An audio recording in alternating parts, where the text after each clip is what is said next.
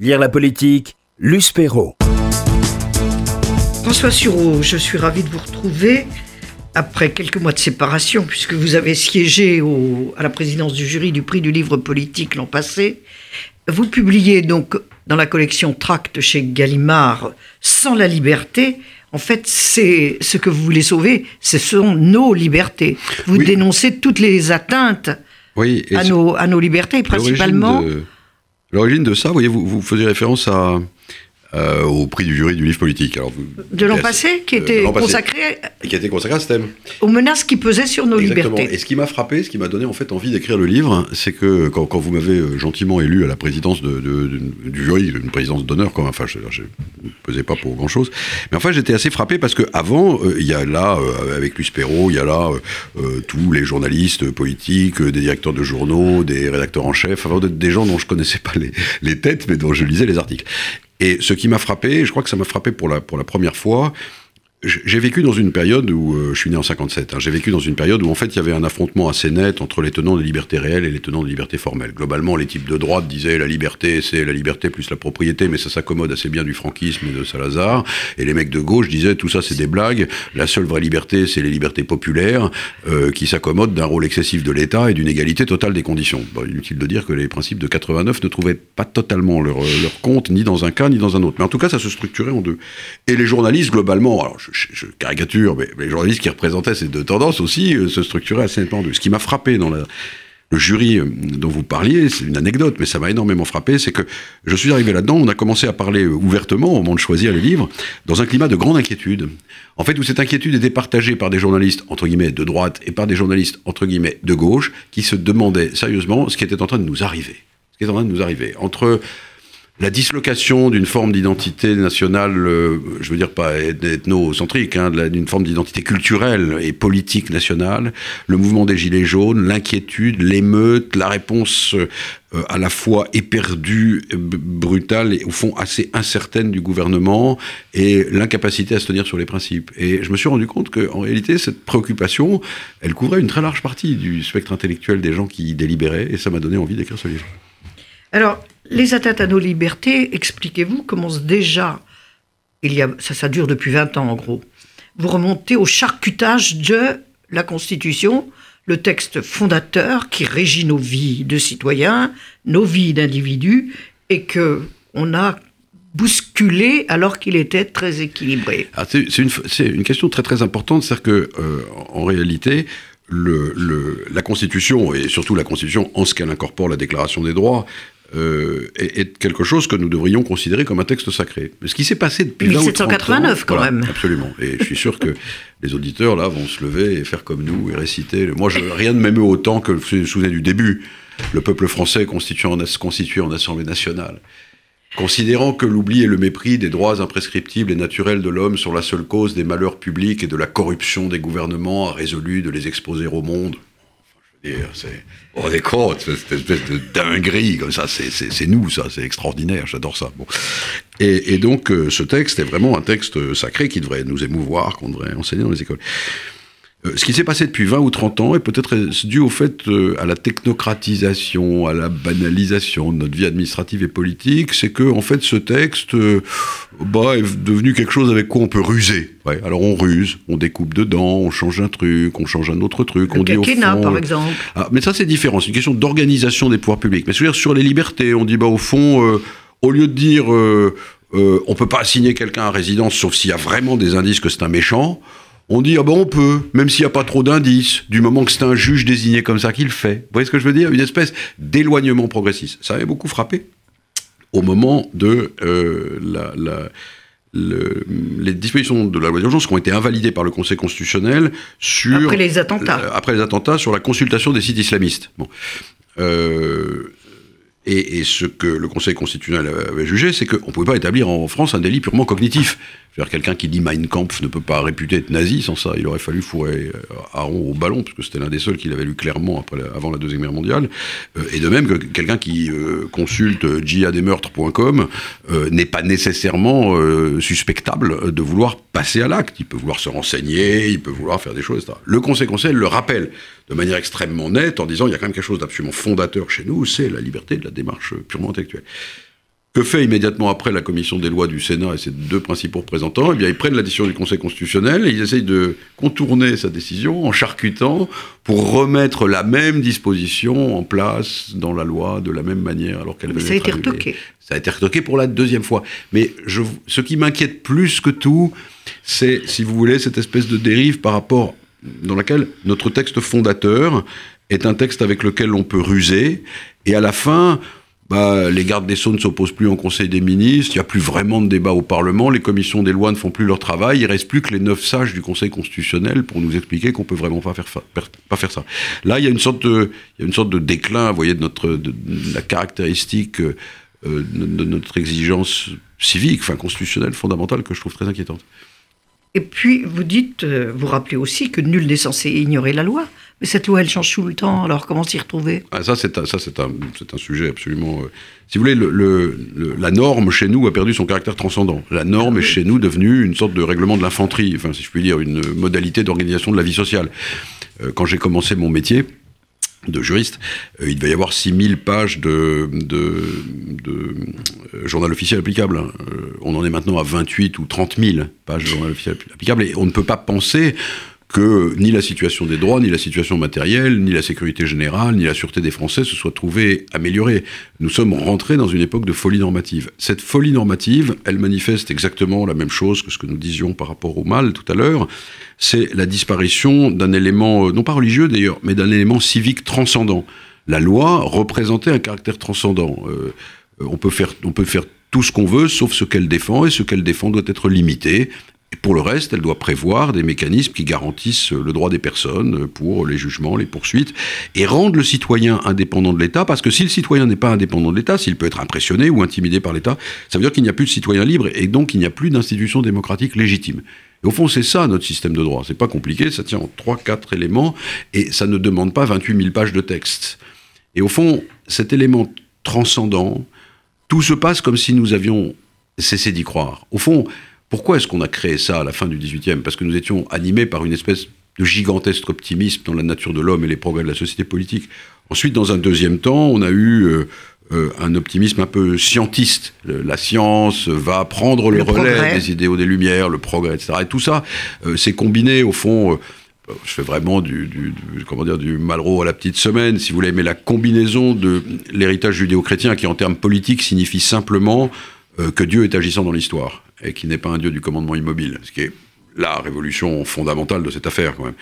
Euh, le, la combinaison de cet idéal judéo-chrétien qui aboutit à l'idée d'un Dieu ami des hommes dans l'histoire, quelque chose d'assez original parce que au fond c'est le seul système qui pense comme ça. Les autres pensent à un Dieu qui sublunaire, comme ça, qui commande des trucs, mais qui est ahistorique en réalité plus l'héritage des Lumières, plus l'héritage du progrès scientifique, nous avait disposé à quelque chose euh, où nous orientions notre édifice constitutionnel vers la réalisation de ce projet politique, pour, pour nous rendre meilleurs. Euh, et ceci, je, regrette de le dire, et j'espère que ça ne durera pas, mais ceci est en train de disparaître sous nos yeux. C'est-à-dire que nous ne croyons plus véritablement au, progrès dans l'histoire et au progrès de la société politique. Et donc, les normes constitutionnelles ne nous paraissent plus transcendantes, mais simplement contingentes, et les lois ne nous servent qu'à organiser à minima la vie sociale. C'est très inquiétant. Et, mais qu'est-ce que ça dit de l'État, justement, euh, cette situation? Ça dit de l'État que l'État euh, a cessé d'être euh, comment dire, l'instrument de la réalisation du bien. L'État n'est plus que l'arbitre raisonnablement passif du désir de chaque communauté ou de chaque individu de se voir reconnaître des droits au détriment des autres. Et c'est ce qui explique que nous sommes passés, au fond, d'une société des libertés publiques à une société des droits. La société des libertés publiques, elle a, elle a, elle a ce côté absolument fondamental que, que, que Simone Veil avait rappelé, d'ailleurs, que que au fond, dans la société de liberté, euh, Maritain ne disait pas autre chose. Ce qui compte, ça n'est pas sa liberté à soi, mais la liberté d'autrui dont on se soucie. Et le souci de la liberté d'autrui nous fait alors construire un espace, un espace politique orienté vers le bien. Euh, ce souci de la liberté d'autrui a disparu. Euh, la société des droits, la société contemporaine, une société où chacun réclame son droit en négligeant le droit des, autres. et, et, ceci nous donne un aspect entièrement statique où, au fond, l'État n'a plus désormais qu'un rôle passif de répartiteur des droits de créance que chaque communauté ou chaque individu croit avoir sur la société dans son ensemble. C'est la fin véritablement de, ce grand optimisme qui va au fond de Michelet euh, à euh, je ne sais qui, enfin en tout cas. Qui bah, Aron y croyait encore? Aron y croyait encore. Aron était libéral, donc il était moins porté à reconnaître à l'État un rôle absolument euh, exceptionnel. Mais Aron y croyait tout à fait. Il, était, il, il avait, malgré tout ce qu'il avait vu, malgré tout ce qu'il avait vécu, la pensée du bien. Ce qui me paraît extraordinaire, je, je disais tout à l'heure que peut que tout ça s'était fracassé sur la Shoah, les deux guerres mondiales, etc. Ce qui est extraordinaire, c'est quand je me souviens de mes parents et de mes grands-parents, qui eux avaient connu ça très directement, mais ils continuaient d'être animés par le même optimisme. Alors que c'est nous, qui n'avons rien connu de tout ça, et nos enfants encore plus, qui, qui, qui, sommes marqués par un pessimisme radical quant à l'idée de projet politique. Ça reste pour moi assez mystérieux. Alors, en fait, vous êtes en train de nous expliquer qu'il n'y a, on est passé d'une France de citoyens à une France de communauté, d'individus, et qu'ils ne se préoccupent plus, ils ne se préoccupent plus que d'eux-mêmes, surtout pas du voisin, surtout pas de la communauté différente. Ça veut dire qu'il n'y a plus de nation possible ah ben ça veut dire que oui, ça veut dire que si vous voulez là si on reprend le terme de nation au sens de Renan, c'est il n'y a plus de nation. Il n'y a plus de nation, il n'y a plus de nation dans ce sens-là, il n'y a plus de nation au sens où il n'y a plus de société politique. Je pense que le troisième terme de la devise euh, républicaine, euh, la fraternité, euh, ne désigne pas en réalité l'idée d'une solidarité financière comme on le pense souvent. Vous voyez, être fraternel, c'est faire que tout le monde gagne à peu près la même chose. Je crois qu'au contraire, la, la, la, fraternité de la devise républicaine désigne le souci permanent de la liberté d'autrui. C'est-à-dire le fait de considérer l'autrui de manière, enfin, en faisant du Lévinas politique, quoi, de considérer l'autrui comme, comme, comme un autre soi-même en tant qu'il est un sujet politique. Euh, et ça, c'est quelque chose quand même d'assez extraordinaire. Et, ça, euh, cette, notion de fraternité est en train de disparaître, et donc la, société politique disparaît sous nos yeux. Il y a autre chose qui disparaît avec la, rétractation des libertés. Au fond, vous savez, je crois qu'il n'y a que deux types de tempéraments. Il y a ceux qui préfèrent la liberté, fût-ce au prix d'un désordre, et puis ceux qui préfèrent l'ordre, fût-ce au prix d'une injustice. Et le, je ne tiens pas pour méprisable les amateurs de l'ordre. Vous voyez, pas du tout. Je pense qu'il il peut être très justifié d'aimer l'ordre. Euh, mais enfin, c'est quand même deux différences de tempérament. Et ce que je constate de manière peut-être un peu romantique ou un peu idéaliste, c'est que notre existence à nous autres Français, en tant que nation, notre existence en tant qu'Occidentaux, en tant qu'Européens, c'est l'existence de gens qui, au fond, pensent que la liberté, par les contradictions qu'elle provoque, par les troubles qu'elle provoque, par les drames qu'elle provoque, par les émeutes, par les révolutions, par tout ce qu'elle provoque, que la liberté est ce qui nous fait être présent au monde, et ce qui nous fait agir dans le monde. Sans ça, on serait des Aztèques, ou on serait des Chinois, ou on serait je ne sais quoi, mais on serait pas nous.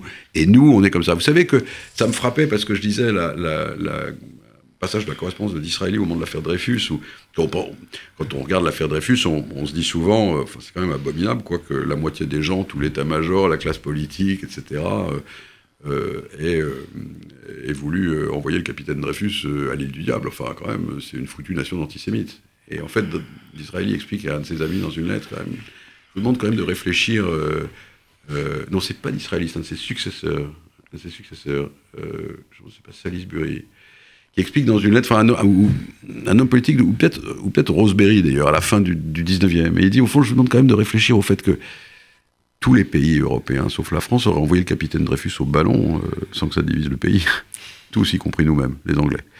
Euh, et le simple fait qu'il se soit trouvé euh, une masse quand même assez considérable de gars, d'ailleurs tout à fait différents, et pour certains pas nécessairement purs de tout antisémitisme, enfin tout quoi, pour se lever autour de, de cette affaire, au fond, je vais vous dire de manière idiote et sentimentale, c'est ça que j'aime bien en France. J'aime même bien l'affaire Dreyfus. C'est-à-dire pour que ce, que ça suppose d'affrontement, voyez.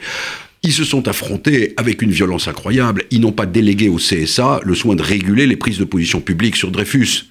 Euh, auquel cas, on aurait abouti à un truc chèvre-chou euh, comparable à celui du dernier Conseil de guerre de Rennes. Il est coupable, mais il a des circonstances atténuantes, circulées, il n'y a rien à voir. Non la violence de l'affrontement, euh, Bernard Lazare, Peggy, euh, euh, et même ceux d'en face, la violence de l'affrontement, ça, c'est ce qui, il me semble, c'est ce qui nous a toujours constitué, nous a fait progresser. Et ça n'est pas sans crainte que je vois se développer toute une espèce de, discours un peu, un peu lénifiant de ce qui est politiquement admissible et de ce qui est politiquement inadmissible. Et je trouve ça un peu inquiétant. Mais justement, euh, en France, les intellectuels ont un rôle très particulier, On- presque comme euh, les, les- les lanceurs d'alerte. C'est ce qu'a fait Zola, en gros. Ouais.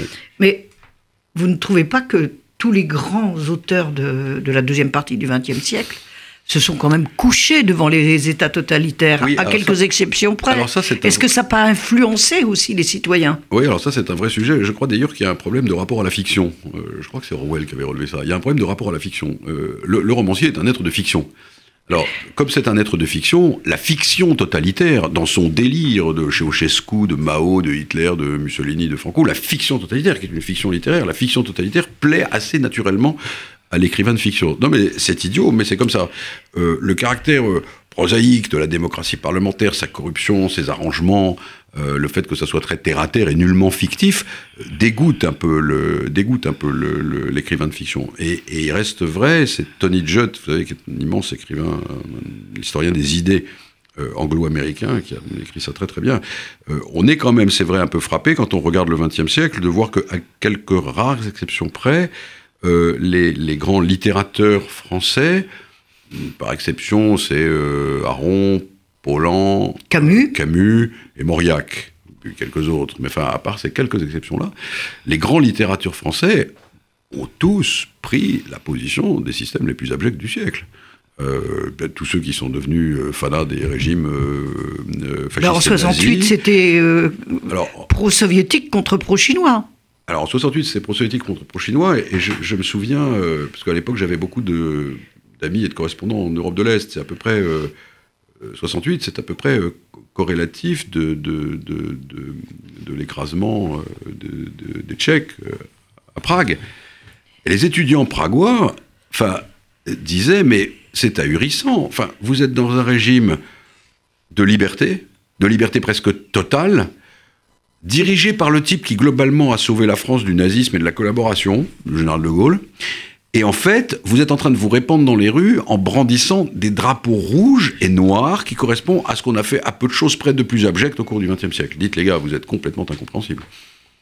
Et, et- et- et ça, euh, euh, Alors- et, ça, c'est- si vous voulez, il y a en France, mais ça c'est très très cru. La, la France, la France a plusieurs caractéristiques évidemment, mais elle a cette caractéristique d'être euh, un pays qui, qui donne crédit aux fables politiques. C'est aussi l'une des raisons pour lesquelles elle a fait la Révolution française. Et donc, elle a donné crédit à la fable totalitaire. Ça, il n'y a, aucun doute. Et je fais une différence entre la fable totalitaire nazie, évidemment, et la fable totalitaire communiste, parce que je persiste, euh, contrairement à bien des gens, je persiste à voir dans la seconde euh, une dimension non diabolique, enfin une dimension euh, malgré tout orientée vers une générosité de base. Mais nous avons donné, euh, nous avons donné crédit à ces fables.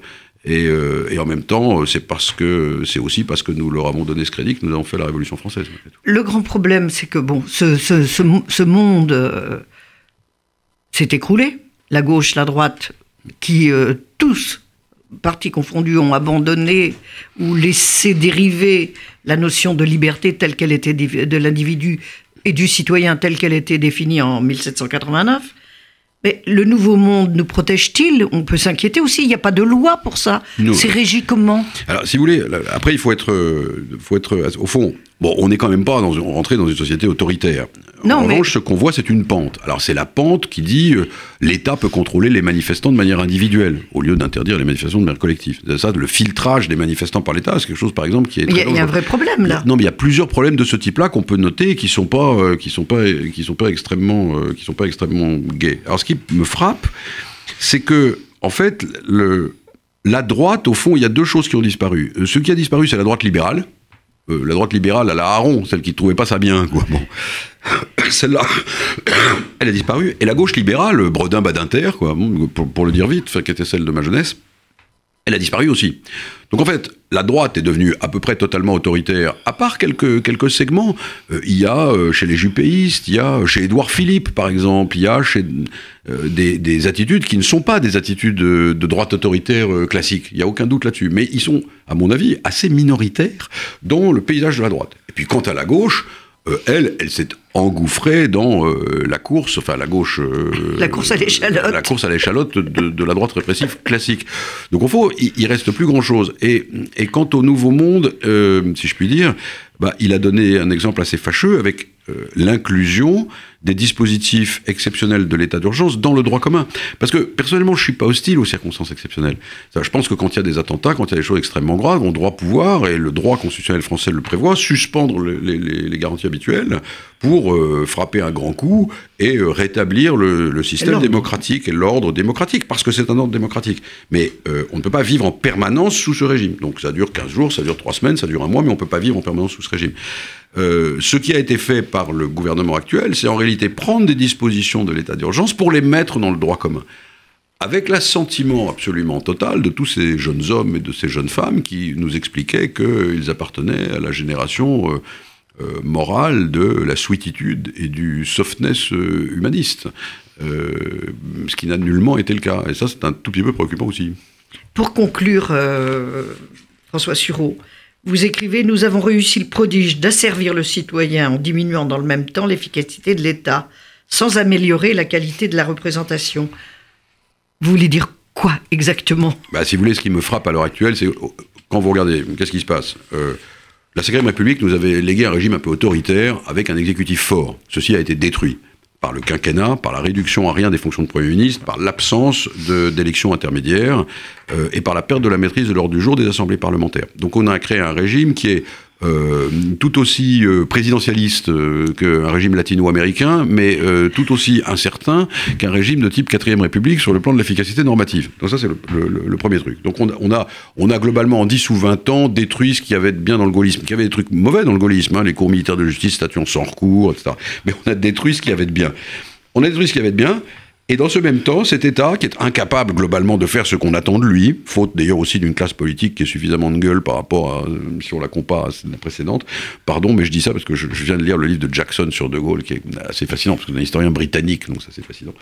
Donc on a détruit ça, et en même temps, euh, cette, classe politique euh, inapte, cet État euh, obèse et inefficace, prétend interdire aux citoyens d'exercer ses droits de citoyen. Donc on détruit à la fois l'État et les citoyens. C'est une situation tout à fait nouvelle. D'habitude, on détruit le citoyen pour que l'État devienne fort. On fait du salazarisme, on fait du franquisme, on fait du, je ne sais quoi, du mussolinisme, du stalinisme. Mais il est assez rare de voir une évolution dans laquelle l'État et le citoyen deviennent faibles en même temps. Et ça, c'est très dangereux.